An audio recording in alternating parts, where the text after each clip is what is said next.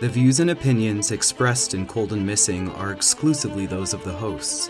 All parties mentioned are considered innocent until proven guilty in a court of law. Cold and Missing also contains adult themes and languages. Listener discretion is advised. I'm your host, Allie McLaughlin-Solkowski. And I'm your co-host, Eli Solkowski. And this is Cold and Missing, where we cover cold cases and missing person cases. Hello, everyone, and welcome back to Cold and Missing. I'm your host, Allie. It's just me coming to you this week. My darling husband, Eli, as you may remember if you've listened to some of our past episodes, his mother passed away recently, and he just needed to take a little time this week for his mental health. So, of course, he is supported in doing that, and I love him very much and miss him very much. He's still here in the house, but I just miss him when he's not with me. However, I still wanted to bring you a new episode. This week we are covering a missing person. So let's just get into it. This week we are covering the story of Katelin Akens, and this takes place in December of two thousand fifteen in Spotsylvania, Virginia. But first, a little bit about Katelin. Katelin is nineteen years old in two thousand fifteen. She would be twenty-seven years old today. Katelin at this time is living in Lake Havasu City, Arizona, with her fiance, Amber. Amber and Katelin had been friends for years, having grown up on the same street together. When Amber was ten, her family moved to Arizona, but her and Katelin remained close throughout the years, their friendship growing into a relationship. Katelin's family was supportive when she came out. Her mother only wanted her daughter to be happy more than anything. Katelin graduated high school at the age of sixteen. She was very smart and very academic. Just ten days after her eighteenth birthday, she moved to Arizona to be with Amber. In the weeks before her disappearance, Katelin was in the process of enrolling in cosmetology school in Arizona, but she talked with her family in Virginia several times a day, either through text or phone calls, often both. Her sister was pregnant with her first nephew, and Katelin was going to become an aunt for the first time and was so excited. So now a timeline of events. On Tuesday, December first, two thousand fifteen, Katelin flies back to her hometown to celebrate the birth of her nephew. She grew up in Caroline County, Virginia. It was going to be a quick trip, just four days since she was slated to start cosmetology school on Monday. She just had to finish up her enrollment, which meant bringing her high school diploma back to Arizona with her. On Thursday, December third, Katelin meets up with old friends and parties at their place. They stay up late playing drinking games, and Katelin ends up spending the night there. She comes home later the next day on Friday so she can pack up her stuff and get ready for her flight the next day. Saturday, December fifth, two thousand fifteen. Before she leaves for the airport, she makes sure to grab her high school diploma. Her mother, Lisa, had to work that day, so another family member had promised to take her to the airport. However, this other family member ended up getting called into work at the last minute. In a bind, Katelin reached out to her ex-stepdad, James Branton, to see if he would be able to give her a ride. James was really the only father figure that Katelin had ever had in her life, since her biological dad was not in the picture. James agrees to take her to the airport, but since he had to work later that day, around three p.m., he'll have to drop Katelin off four hours before her flight so he can make the trip back to get to work in Fredericksburg, Virginia. Katelin was flying out of the Ronald Reagan Airport in Washington, D C at five forty p.m. Katelin got a ride from her mother to James's house, and then Lisa headed to work. According to her mother, everything seemed normal when she dropped Katelin off. Lisa told Katelin to call her when she got to the airport and when she boarded the plane. Katelin said she would. Lisa needed to get to work by ten a.m., so she left Katelin and her ex-husband, who were chatting about Katelin's plans to enroll in cosmetology school. A few hours later, around one fifty-two p.m., Lisa gets a text message from her ex-husband saying that he dropped Katelin off. Lisa texts back, quote, "Okay, thank you. How was traffic?" End quote. To which he responds, "Not bad." Eight minutes later, at two p.m., Lisa gets a text message from Katelin's phone saying, quote, "I'm at the airport. Battery dying, so won't be able to text for a bit." End quote. Lisa shoots back a text, "Okay, let me know when you get on the plane." A few minutes after this, another series of text messages are sent to Lisa from Amber, Katelin's fiancé. Amber says that Katelin isn't getting on the plane. When Lisa asks her what she means, she says that something happened and Katelin is waiting for a new flight. However, Lisa knows that there aren't any other flights that Katelin can get on that night. This was her only flight. Lisa starts to worry. She's still at work, so in between customers, she calls other family members to recruit them into helping find out what's happening with Katelin. Her sister begins to text her, but she doesn't respond, and the calls go straight to voicemail. As Lisa leaves work that night, she texts James to ask him where he dropped her off at. He said that he dropped her off at the Springfield Mall in Virginia. This was news to Lisa, and when she asked why, he said that Katelin wanted to be dropped off there. He said that instead of waiting at the airport terminal for four hours, she was going to walk around the mall and then take the metro train from the mall to the airport. James tells Lisa he had even given her twenty dollars for the metro. According to Caitlin's family, this doesn't sound like her. Katelin hadn't taken the metro since she was around six years old and didn't really know her way around it, and she had never been to that mall before. She would have either needed to take a bus and then walk to the train in order to get to the airport, or walk about sixteen minutes with her luggage straight to the train from the mall. Caitlin's mom and sister are convinced that she wouldn't have done this. At around seven fifteen, Lisa gets two text messages from Caitlin's phone. The first one read, quote, "staying with a friend," end quote. And the second one said, quote, "I need some time alone," end quote. This was strange to Lisa since Katelin should have been in the air at this time and unable to send a text. Lisa was driving home from work when she got the text messages, so she pulled into a gas station and attempted to call Katelin, but the calls went straight to voicemail. Lisa texted her daughter saying, "Call me," and then says, "I'm very worried about you." Shortly after, Amber gets a Facebook message from Katelin that said, quote, "I can't come back. I cheated on you," end quote. Amber and Lisa talk, and Amber has no idea what is happening. Her and Katelin had not gotten into any fights recently, and there's no reason she can think of on why she wouldn't want to come home. Lisa decides to call the airport, and she finds out that Katelin never even boarded her flight. This sends Lisa into a panic, and she calls police to report her daughter missing. But since Katelin is over the age of eighteen, police tell her that she hasn't been missing long enough yet for them to do anything. On Monday, December seventh, after agonizing over what's happening with Katelin and trying to get a hold of her with no response, Lisa goes to the Spotsylvania County Sheriff's Department to report Katelin missing, since this was the last place that she had seen her, when she dropped her off at James's house. When Lisa tells police everything, police believe that Katelin just needed a few days to herself and that she would turn up, that maybe she was getting cold feet and didn't want to return back to Arizona. Lisa still insists on filing a police report with them. While Lisa is in the middle of filling out the form, Caitlin's luggage is found. A road crew found her suitcase in a drainage ditch off of River Road near where it intersects with Fall Hill Road in Spotsylvania County, fifty miles from the airport. Police pull Lisa into a room to tell her of the discovery. Her luggage was found unzipped. Her plane ticket, wallet with her I D and all of her bank cards, toothbrush, and phone charger were all in the suitcase, but everything else was missing: her clothes, her cell phone, and her high school diploma. The suitcase had a broken wheel, and according to Lisa, it looked like it was just tossed out of a window. Police begin investigating Caitlin's disappearance. They find the circumstances suspicious and interview her family at length. Caitlin's case is assigned to Detective Rob Marshall, who speaks with James, her former stepfather, and his statement remains the same, that around one p.m., he dropped her off at the mall near the JCPenney entrance. James told police he didn't think that it was odd at all that she wanted to take the metro into the airport. Police reach out to the mall, the metro, and the airport for surveillance footage on the day that Katelin went missing.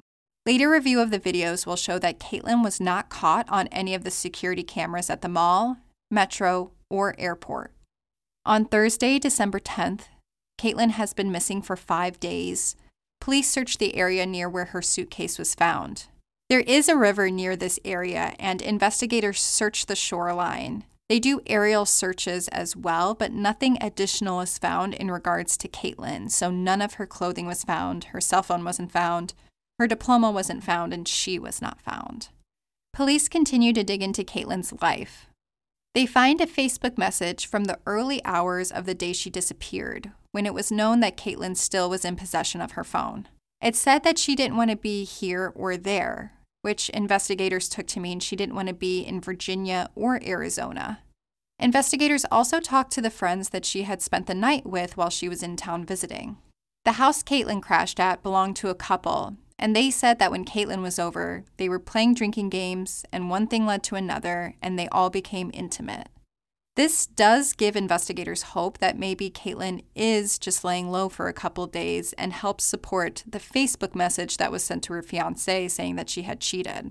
Police began to stake out areas that Katelin was known to visit, hoping that maybe some family or friends were just helping her lie low for a few days while she figured out her life. But by December nineteenth, two weeks since Katelin disappeared, police had found no sign of her, and it did not appear that anybody was helping hide Katelin. Police say they're no closer to finding her than the day she vanished.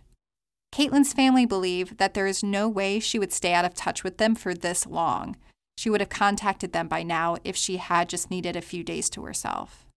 It's unclear exactly when, but eventually Katelin's phone records arrived to police to review.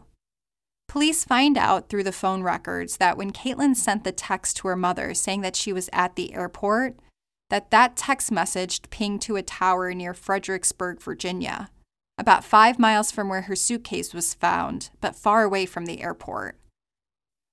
On December twenty-ninth, two thousand fifteen, James is scheduled to come in that day and take a polygraph test. He has been very cooperative with police during their investigation, and police really view him as a concerned father. They scheduled the polygraph as a way to rule him out and move past him since he was the last person to see Katelin. James calls police to tell him that he spoke with his attorney, who advised him not to take the polygraph test since he was being looked at as a suspect. Police try to assure James that he's not a suspect, but just the last person to see Katelin alive, that they need to rule him out before they can start looking at other people. Still, James refuses to take the polygraph test and really stops being cooperative with police after this point. In January of two thousand sixteen, Katelin has been missing for nearly a month at this point. Detective Rob Marshall decides to get a search warrant for James's house and the swamp area behind his house. During the search, investigators seize computers and cell phones and spend hours searching his house, property, and vehicles. But they don't find any trace that anything bad happened to Katelin in his home or the vehicles.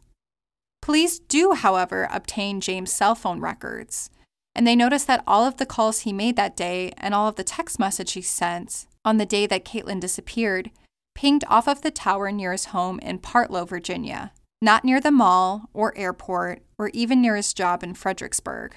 His phone records will also show that James never tried to call Katelin once after she disappeared. Investigators will also come to find out that James called off work that Saturday that Katelin disappeared. He never went in. In June of two thousand sixteen, it's been over six months since Katelin went missing.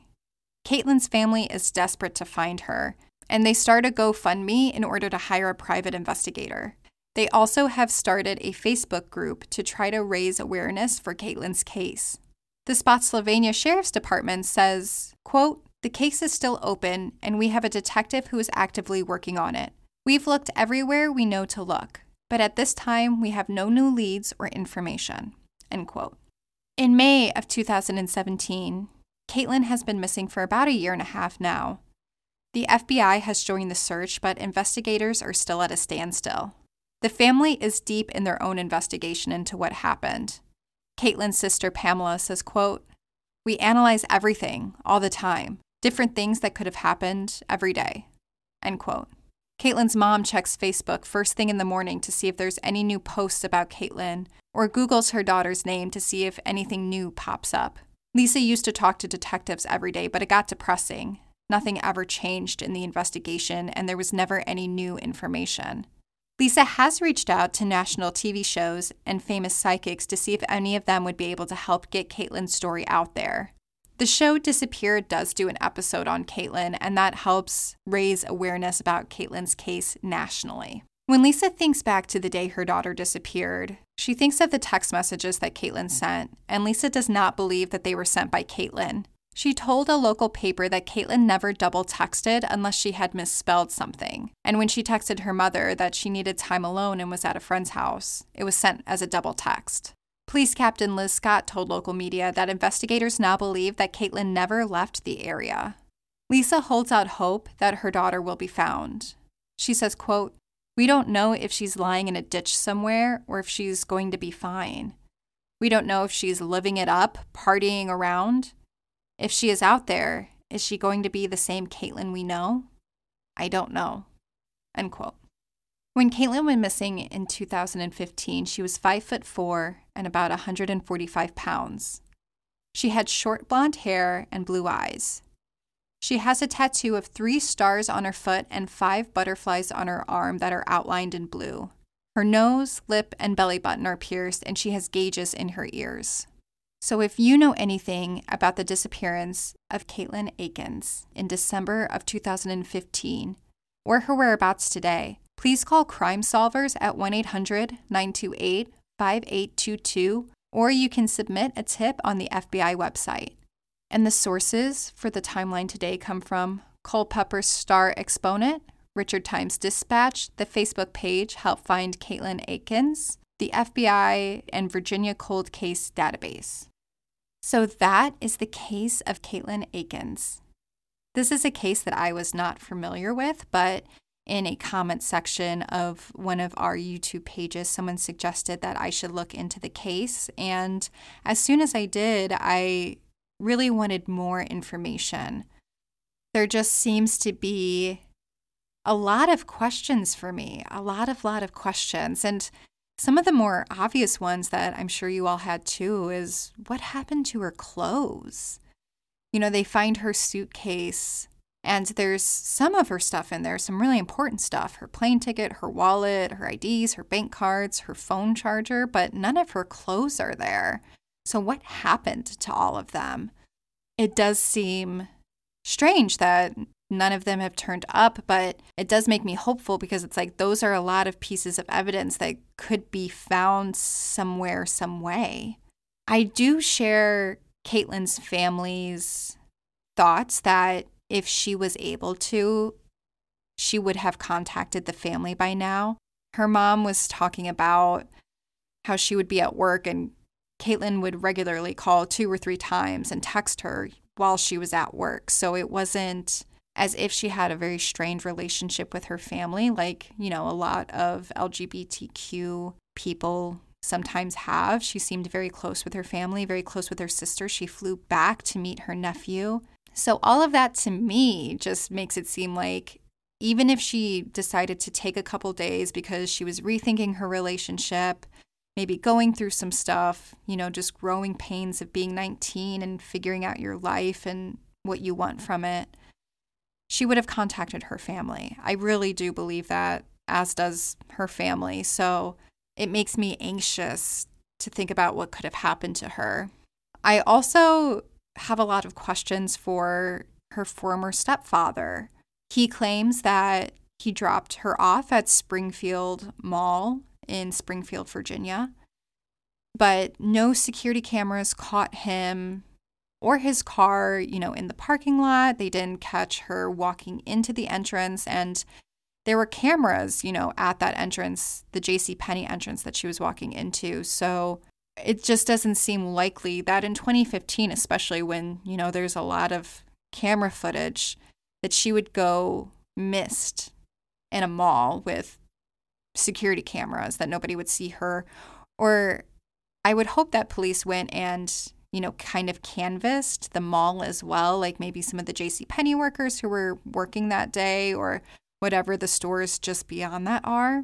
I would hope that would be done because I think people might remember, you know, a young woman walking in with a suitcase, kind of dragging it around.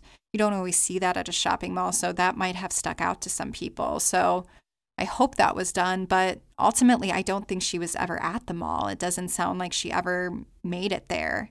And I did notice as well that between the statement that her stepfather gives to police, which is that around one, he drops her off, Lisa doesn't get a text from him until one fifty-two. So that's a fifty-two minute gap. And, you know, maybe it's as innocent as, oh, like, I dropped her off. I immediately turned around because I needed to get to work, which we later find out he called off that day. but maybe it is as innocent as I turned around and was in traffic and I just didn't think about it until fifty-two minutes later and I texted her. And maybe him not going to work is as innocent as I got caught in traffic. I knew I wasn't going to make it, so I had to call off the rest of the day. But that doesn't seem to be his story. Like, that's not included in his statements to police, at least that police have revealed. So for me, in order to kind of rule him out as a person of interest, or even like the police said, just as the last person who saw her, you kind of have to start there and then go beyond. I can't rule him out yet. Like, you know, no evidence was found that a crime had taken place in his car or in his home. So I would take that to mean there they didn't find any blood, no signs of struggle, no recent dig marks on his property. You know, there wasn't anything that stood out to them as something bad had happened there. But I do wonder if they found any evidence of her at all, just because she was in his car. So, you know, did they find a hair? Did they find her D N A, you know, on the armrest or anything? Was her D N A found at all? Because it should be there. If what he says is true, he drove her, you know, an hour to this mall, that she wanted to be dropped off there so that way she could kill time at the mall and then head over via the metro in D C. I do think that if Katelin was dropped off at the mall, she would have been able to figure out the metro system to get to the airport. A lot of her family kind of made the comment that she wouldn't have done that because she doesn't know how to, but you know, Katelin was also very smart. She was very book smart. I think she could have figured it out, especially if she had a smartphone with her that could kind of, you know, give her the step-by-step directions. But I always come back to the fact that she was never seen on any of the cameras at the mall, so I, I don't think she was ever there to figure out how to get to the airport from there. And, you know, all her cell phone, all the texts that were sent from her cell phone pinged fifty miles away in Spotsylvania County, where her stepfather lived, or her former stepfather lived, near where her suitcase was eventually found with her plane ticket in it. So that just leaves me with a lot of questions that I would love to have answered, as I'm sure her family and police would love to have answered as far as her former stepfather, James, goes. I do hope that this case will get solved. You know, this is from twenty fifteen. Even though, you know, we are in the year of twenty twenty-four as I'm recording this. So, you know, this December will be nine years. That's a long time to not have somebody and for somebody to be missing. But I feel like since it did happen within the last ten years, that there is a lot of information that police still have. There's a lot of technology that the police have that I think could provide more answers, especially if they're able to take newer technology, like maybe there are texts that need to be recovered, or, you know, things that were kind of hidden on the phone that can be brought to light, you know, using new technology. I hope that that is done for Katelin and that we're able to get some answers and know what happened to her and hopefully bring her home so that way her family can know where she is one way or the other. And she disappeared during the day, so you know, if anybody saw anything from December fifth, twenty fifteen, again, you are encouraged to call Crime Solvers at one eight hundred, nine two eight, five eight two two. You can submit a tip directly to the F B I if you go on their website, especially if you search her name. So please, if you know anything, if you saw anything in that area, please submit a tip. Let's get some answers for Katelin and get this thing solved, get this thing closed. We'll be posting pictures of Katelin on our Instagram. If you're not following us there, I definitely suggest you check us out. We put any updates with the podcast on there, as well as post in our stories about cases happening here and now. We'll, of course, be posting pictures of Katelin on our Instagram at Cold and Missing. You can find us there. If you have a second before you move on to the next part of your day, if you could please leave us a review, especially if you're an Apple podcast, leaving us a written review helps others find us and helps bring these cases to more people and get people interested in these cold cases, in these unresolved missing person cases. So if you've already done that, Thank you, thank you, thank you, thank you. If you haven't, I strongly encourage you to do it. It's such a free way to support this podcast. You can always visit us on our website, w w w dot cold and missing dot com. You can review us there as well if you're not a part of Apple Podcasts. You can also donate to us if you wish to support us that way. And also, if you or someone you love is hard of hearing, we have transcripts on the website, so that way you can follow along with us there. Thank you so much for listening to Cold and Missing. I'm your host, Allie McLaughlin-Solkowski. Have a great week and stay safe, y'all.